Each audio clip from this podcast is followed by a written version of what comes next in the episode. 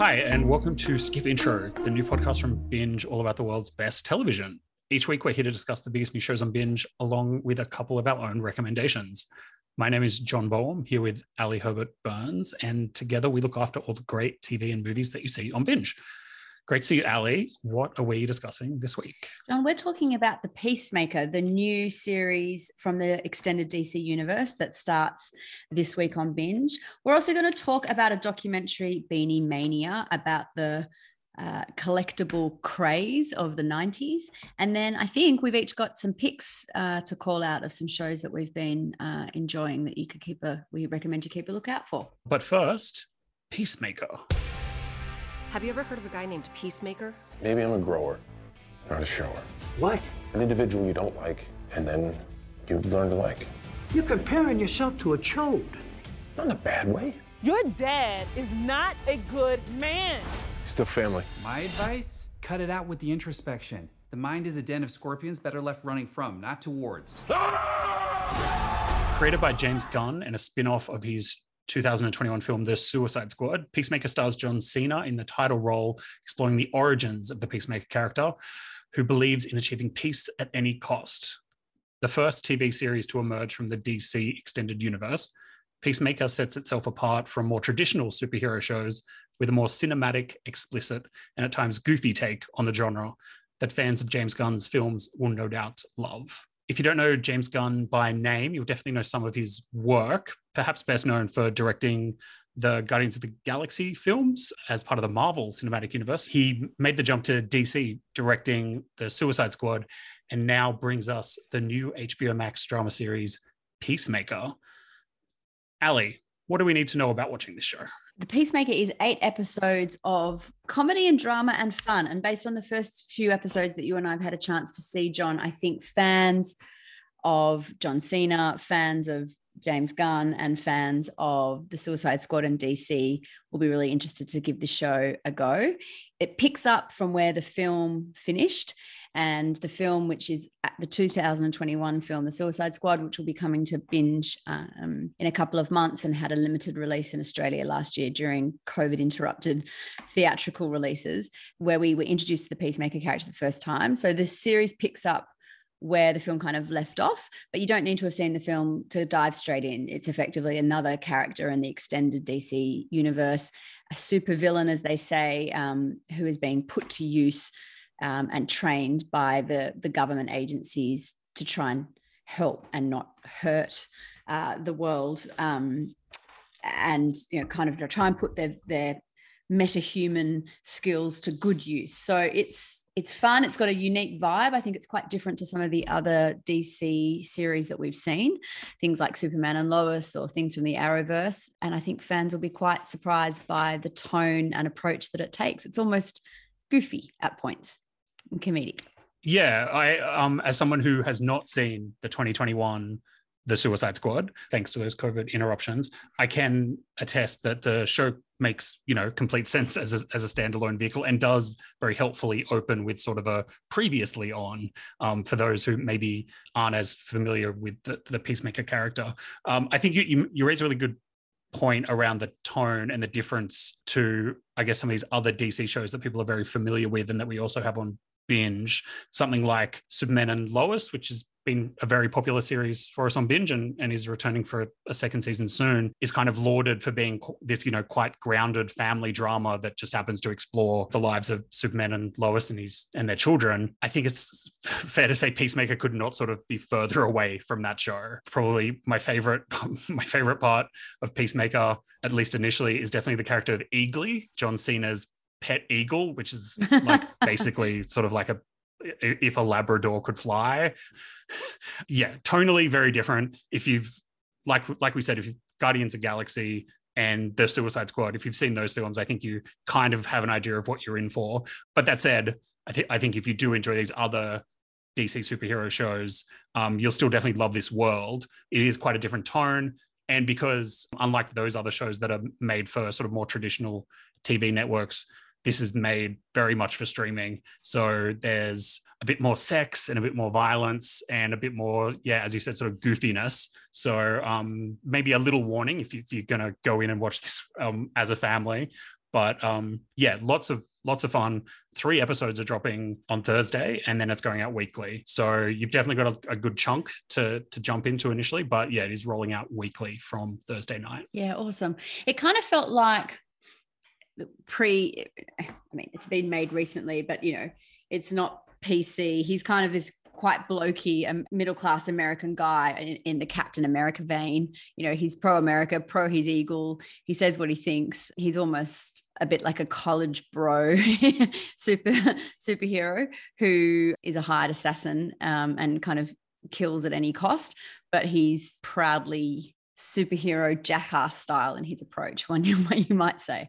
So, John, for those that haven't seen the film or are new to the DC universe, the Peacemaker he is effectively a villain. Um, he's in jail. Uh, he's a convict for doing the wrong thing, and he gets recruited by the government to almost channel his um, super powers into government benefits as opposed to being a villain. And um, he is controlled by the government. They've effectively put a chip in his head, and if he doesn't do um, as they instruct, there's the risk that he um, the chip is activated and he's effectively killed. So he's under the control of the government, but they're basically putting him to use as a hired hitman to help them tackle the problems in the world. Who else is in this cast? Yeah, so um, obviously uh, we've got John Cena in, as the lead. Um, the rest of the cast is round out with uh, comedian Steve Agee, Danielle Brooks, who people will know from Orange is the New Black. Robert Patrick plays um, Peacemaker's father. If you don't know the name, you'll definitely know the face, playing Terminator. He didn't play the Terminator, he was in the mm-hmm. Terminator. Uh, and ra- ra- rounding out the cast is um, Jennifer Holland, who's um, the NSA agent. But yeah, it's got relatively big cast and a, a couple we haven't mentioned, but um, are revealed over the course of the series. And Viola Davis is back as she was in the film for a, certainly a, a, small cameo in the first few episodes, as we've seen. And Peacemaker is streaming now on Binge, and we'll leave the final word to uh, John Cena himself. What's up, Australia? It's John Cena from the brand new series, Peacemaker. You can stream Peacemaker right now on Binge.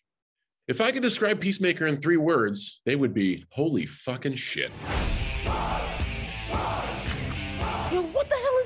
It's a grenade I tied to a Russian tank shell. Why not just the grenade? Grenade blows up like two people. How many people does this blow up? I don't know. I invented it this morning. What? Eat peace, mother.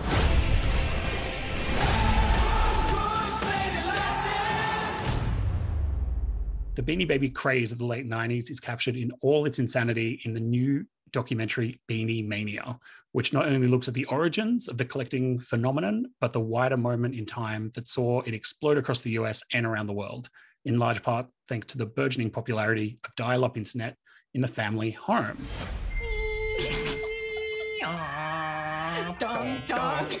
Things got out of control there were people out there who were buying the beanies, and this was their livelihood. The prices were up 350 and up 450 and up $900. My sales in 1996 were $2.6 million, and in 1997 they were $23 million. Ali, I don't even know where to start with this. But for those who have not seen this documentary and maybe didn't grow up in the US in the late 90s, what is a beanie baby? A beanie Baby is effectively a soft toy. It's a plush toy. They're small miniature animals and, um, you know, stuffed with kind of bean bags. And they were created in the 90s by a guy called Ty Warner. Uh, he had a company called Ty Toys. He had a little Ty heart hanging off the ear of the animals. And he effectively kept them in demand by retiring certain animals from the collection. People never knew how many animals were being made, when they were being released, and when they were being retired. So you effectively created a little bit of a um, scavenger hunt mentality in people. He also was very clever in how he distributed it, where he didn't go through major stores like Toys R Us in the US. So you had to buy them from small stores. And it started as a kind of took off in a couple of US states. And then, as you said, with the internet, um, and people being able to track and trade these things online kind of exploded as a, a toy phase. I think what was really interesting about this for me is even if you don't know anything about plush toys or or these particular toys, it's just a quite an interesting nostalgic look at internet phenomenon in the 90s. And again, a little bit of an insight into America, consumerism, and just quite an interesting tale of the business that became a phenomenon yeah, I found this documentary like fascinating for so many reasons. It sort of blew up in this like secondary market where it was the fans who sort of created this craze for it because they were running from store to store trying to find them. And then they were starting their own magazines. They were like getting onto AOL chat rooms to talk to people. Yeah i just found it this really like fascinating moment in time that obviously we've had collecting crazes in the past and we'll have them in the future. But for it to happen in the late 90s, just as the internet was taking off. Yeah, I thought it was sort of this fascinating snapshot of, of, a time in America. Um, and like, like you said, this whole sort of brand, the Beanie Baby brand and the Ty Inc. brand was all very much controlled by this one guy, Ty Warner, who is not interviewed at all through the documentary, basically refuses to participate, but lots of former employees and collectors and stuff are, are, involved. So you do get this really interesting story. The fact that he's not involved kind of adds to the mystery of it.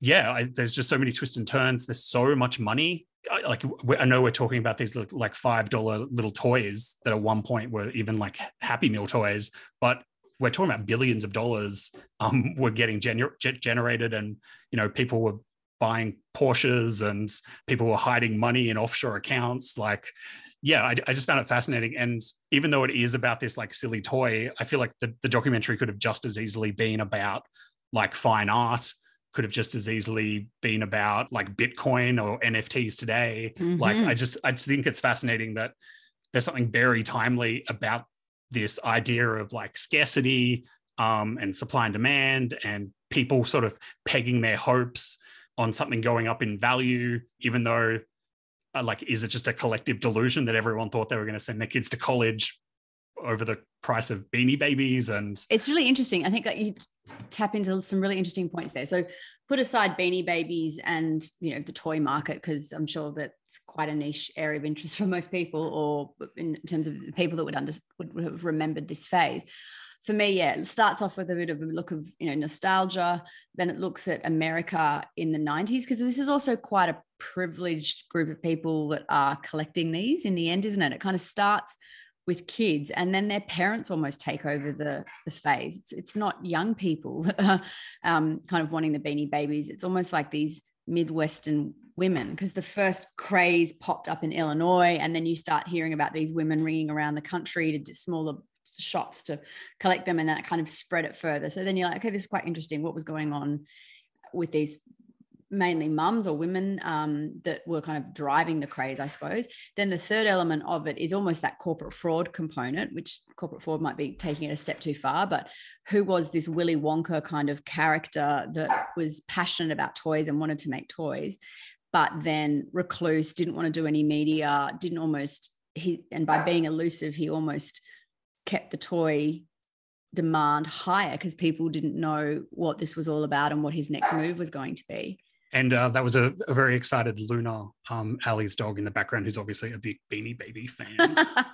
or barking to go outside. Sorry, guys. Um, maybe she agrees that, yeah, Ty Warner was um, a recluse. But he, it, and then you've got this element of who was this guy? What was his motivation? Some disgruntled employees, which makes it really interesting. The fact that, as you mentioned, there's there's fraud or tax fraud. I think he um, ended up being charged and pleaded guilty to um, not paying his taxes, uh, Swiss bank accounts. It's really interesting. So it's a bit of an easy binge. It's nearly an hour and a half long, but it's got a good bit of substance to it as well. I thought there were lots of interesting points that it clicked onto. Um, your point about FOMO, I think, is an interesting one. NFTs, what next? Get rich quick. Is it too good to be true? Lots, um, lots here to to get you thinking.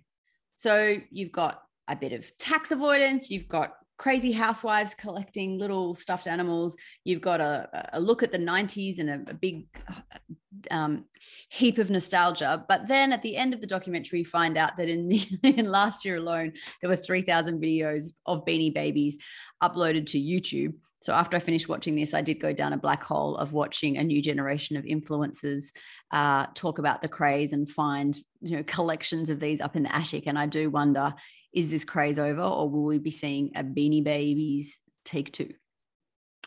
And uh, you know, just to our earlier conversation about Suicide Squad, I was, um, you know, browsing what I guess is the very old uh, Ty toys website and did see a bunch of uh, Groot Beanie Babies. So Mm-hmm. um, there's plenty, there's plenty of uh, Guardians of the Galaxy and uh, other Marvel and DC merch now in Beanie Baby form that you can uh, get your hands on. Let me tell you a story about a Thai named Tyson. He created these bees that make me hot. Beanie wrap. It's a beanie wrap. It's a beanie wrap. Up all tied up. Somebody offered me a $100,000. I said no. So we've got over superheroes or supervillains, stuffed toys, and interesting documentaries. And now we are at the dinner party recommendations. We're not having a lot of dinner parties in lots of parts of Australia and the world at the moment because of a little thing called COVID. But if you were around the dinner table with your mates talking about some shows that you've watched recently, John, and would recommend, what is John's dinner party recommendation for the week? Uh, so this is a very John show, and I've no doubt recommended it to you in um, in person in the past. But um, having not had the chance to share it with the wider podcast audience, um, I thought I would take the opportunity to talk about Mrs. Fletcher. Ever since my son went away to college, I've been having these crazy fantasies. Looking at what we really want can be terrifying. What scares you? I don't want to be a good girl anymore.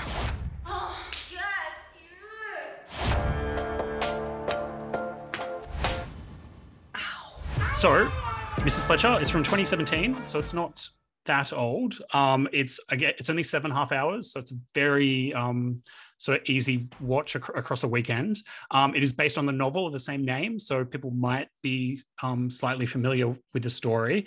Uh, but basically, it is about a mother and son who are. It's sort of a coming of age for both the mother and the son, who are sort of facing new chapters in their lives the mother is going through a divorce and sort of midlife and the show kicks off with her high school age son sort of moving off to college so you know there's a number of things coalescing in her life and her son's life that sort of kick them both off on this sort of coming of age journey of various types of awakenings and um, reflection and entering new chapters of your life. I feel like I've absolutely buried the lead, which of course is that Mrs. Fletcher is played by Kathryn Hahn, who's definitely having a moment these days, of course, through WandaVision and a number of other things, but she is fantastic as Mrs. Fletcher in this. It's a very self contained story, obviously based on a novel. So there is no second season. You don't have to worry about what's going to happen next because there is no next. But yeah, absolutely love this show.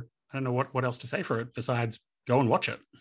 I've noticed it in the carousel a couple of times, John, and I have haven't watched this myself, so it's good to know what it's about. And I love the fact you said seven half-hour episodes, so it's almost Yes. like a double movie. What will you come out of it feeling? Um, I was going to say depressed, but I don't think that's. You Go out won't. and watch it, Oh. everyone. no, no, you won't. Um, it, it is kind of hopeful. This woman, Mrs. Fletcher, the main character, she's I don't even know what middle aged is. I think that's just what the marketing describes it as. She's like maybe early 40s, but she has a, a like a college age son and her job's not great. And, you know, her son's just moved out and she kind of, I guess, starts to find herself, you know, parts of her brain that were filled up with raising her son and dealing with a shitty husband sort of free themselves up and then you know she goes to a she goes and does a like a creative writing course and she like starts to watch a bit of porn for the first time in her life starts to date. So yeah it's it, it is hopeful i think in that it's you know it's about new chapters and finding yourself and that you know your life isn't over just because your your kid's grown up. And equally interestingly the son uh, is a really interesting character. He's this really jockey broy like college you know cliche quarterback American kid who was clearly very popular at high school and got along great with the ladies and all that, and then now has moved into college life. And uh, it's kind of nice to see that that doesn't all go exactly to plan for him, and that you know the real world and real people outside of high school sort of enter into his life, and you know he has to deal with a, a lot of changes and new environments and new people. So yeah, it covers a lot of territory it's really interesting. You know, I think you can tell it's sort of based on a novel in the way it sort of plays out. But yeah, this is it's a real it's a real John show, I think. I think it's good timing as well. New year, people make new resolutions or promises or goals for the year. And like you said, she's starting a sounds like she's starting a new chapter, making yeah. way in her life for something new. So that's Mrs. Fletcher. All all seven episodes are streaming on binge. As I did mention, it's it's based on a book of, of the same name, Mrs. Fletcher, by the author uh, Tom Perrotta, who also wrote um, the novel The Leftovers, which the series The Leftovers is also based on, and that's also also streaming on binge for you to check out. But Ali, this is almost becoming a book club recommendation as much as a TV show because mine is also based on a book. So, oh. uh, and so I want to talk this week about The Inventor Out for Blood in Silicon Valley. For those that follow the news um, and the financial news, especially, there has been a case against a woman, a 37 year old woman called Elizabeth Holmes, that's been playing out um, for the last couple of years. And this is a 2019 documentary about her life. So the documentary will not include the most recent um, findings in a court case, which has found her guilty of criminal fraud and wire fraud. Um, this is a really interesting documentary. It goes about two hours and it looks at who Elizabeth Holmes is and and what this whole um, issue was. But you have effectively got the story of a Silicon Valley biotech health company startup, one of those kind of unicorn startups that just rose in valuation. I think the company ended up getting valued at $9 billion. And the company itself, and this is a bit of a side story, you don't have to be into biotech and healthcare to find this interesting. Um, Elizabeth Holmes came up with this idea. She went to Stanford, she dropped out um, because she just wanted to start building her business idea. But her idea was to find a more efficient way of blood collection. So normally when you give blood, um, they obviously take a massive vial and you know they do lots of different tests and they if you're getting tested for lots of different things, they split it and send it off in lots of different things.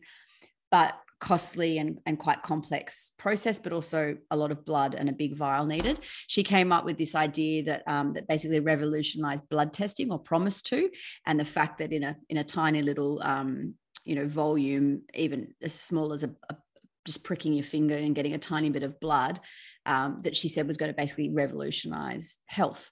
This um, business, like I said, grew to be hugely valuable, um, lots of different people joining it, but it, it really is a story of um, a house of cards. Um, and it follows her, herself, Elizabeth Holmes, and her COO at the time, a guy called Sunny Balwani. Um, and the way they ran this company and and how she almost wanted to be a, a, Steve Jobs style demigod. She's interviewed heavily in this, and there's a lot of stock footage and previous interviews that are drawn into this. And it's just an amazing insight into what was going on in this woman's motivation um, and what she was kind of chasing. Did she really believe in this, or did she know all along it wasn't possible? Because what boils down, without giving it away, is um, the small blood testing that was being promised perhaps wasn't possible so I just I found it really interesting. It's got a, a, big thing about the role of the media, as is often a case in, in some of these true crime and real life things. They were a big part of talking her up. Um, you know, she was on the cover of Forbes magazine, the youngest self-made American billionaire, female billionaire um, in history. But equally, um, that opened the gates for lots of other investigative journalism. And you hear from the New Yorker, the Wall Street Journal, um, Forbes magazine, and some really qualified and experienced journalists who were maybe on board in the early days and with some further um, investigation ended up discovering that this this was actually not as as you seemed forbes famously um, republished an article where they revised their $9 billion valuation down to zero. So I think it was just always also really interesting to see the role of journalism and the media um, in this story. She was a woman who was, you know, had met Biden and all the politicians and had all the contacts in the world, but at the end of the day, was selling something that, that was effectively a con. And this week, she's just been found guilty, whether she goes to jail or I think she's currently out on bail. So we'll see where next in this story. So that's called The Inventor Out for Blood in Silicon Valley. Have you watched it? Yes, I have. What do you It's think? um oh, I loved it. Again, this is like so up my alley. Yeah, it's a fascinating character study because you kind of do watch it and go, did she genuinely think she was like going to make this breakthrough? Was she hoping she would fake it till she would she made it? Was the pressure of like all this attention and money? Does that turn a person to just have to start to lie? Like, do you panic? Are you in a corner? And like when you have all these famous people on your board, and I've I've been listening to um, one of the many podcasts that are about Elizabeth Holmes and the case, and it's been interesting to hear how again this isn't covered in documentary because the case is kind of only happening right now. Their sort of argument has been that she did everything in good faith, like that she was never, you know, she never purposely lying. She always, you know, had the ambition that these things would work or that they sort of worked and that it wasn't you know it wasn't this bold-faced lie just to make money. But then you watch the documentary and you have to think well like how did you get this far down the line? Like how did you tell this many lies? And yeah it's fascinating because it it's not super clear. Like you know she genuinely thought she was going to change the world and change medicine. And yeah I, I also think what's worth pointing out is um obviously you know don't, you don't have a lot of sympathy for billionaires losing a couple of million dollars on investments but there was like there's a real human cost to her lies. Like people didn't get diagnoses that they thought they like people died because they thought they were getting their blood tested for things and they weren't. So yeah it's, it's very serious what she's accused of. And really good point because not only it wasn't just like an online health or like a small idea that never went mainstream these services and her blood testing services were available in mainstream pharmacies across the us it was you know heavy it he- was heavily penetrated um, and effectively they were covering up for a long time weren't they? That it wasn't actually working. They weren't even testing or they were merging blood samples and um, then there's an also a kind of an interesting twist in it. It's revealed that she's actually having a relationship with the COO as well. They they're no longer together. She's since I don't know if she's remarried, but she's had a child with a new partner. But yeah, just one of those. Why did she do it? What's the truth? Makes you think afterwards. I really enjoyed it. I know it's a few years old, but the story continues. Yeah, and uh, this documentary is, uh, you know, definitely kind of like the origin story, and I think there's going to be tons of noise over the next year, especially once the her sentencing is done.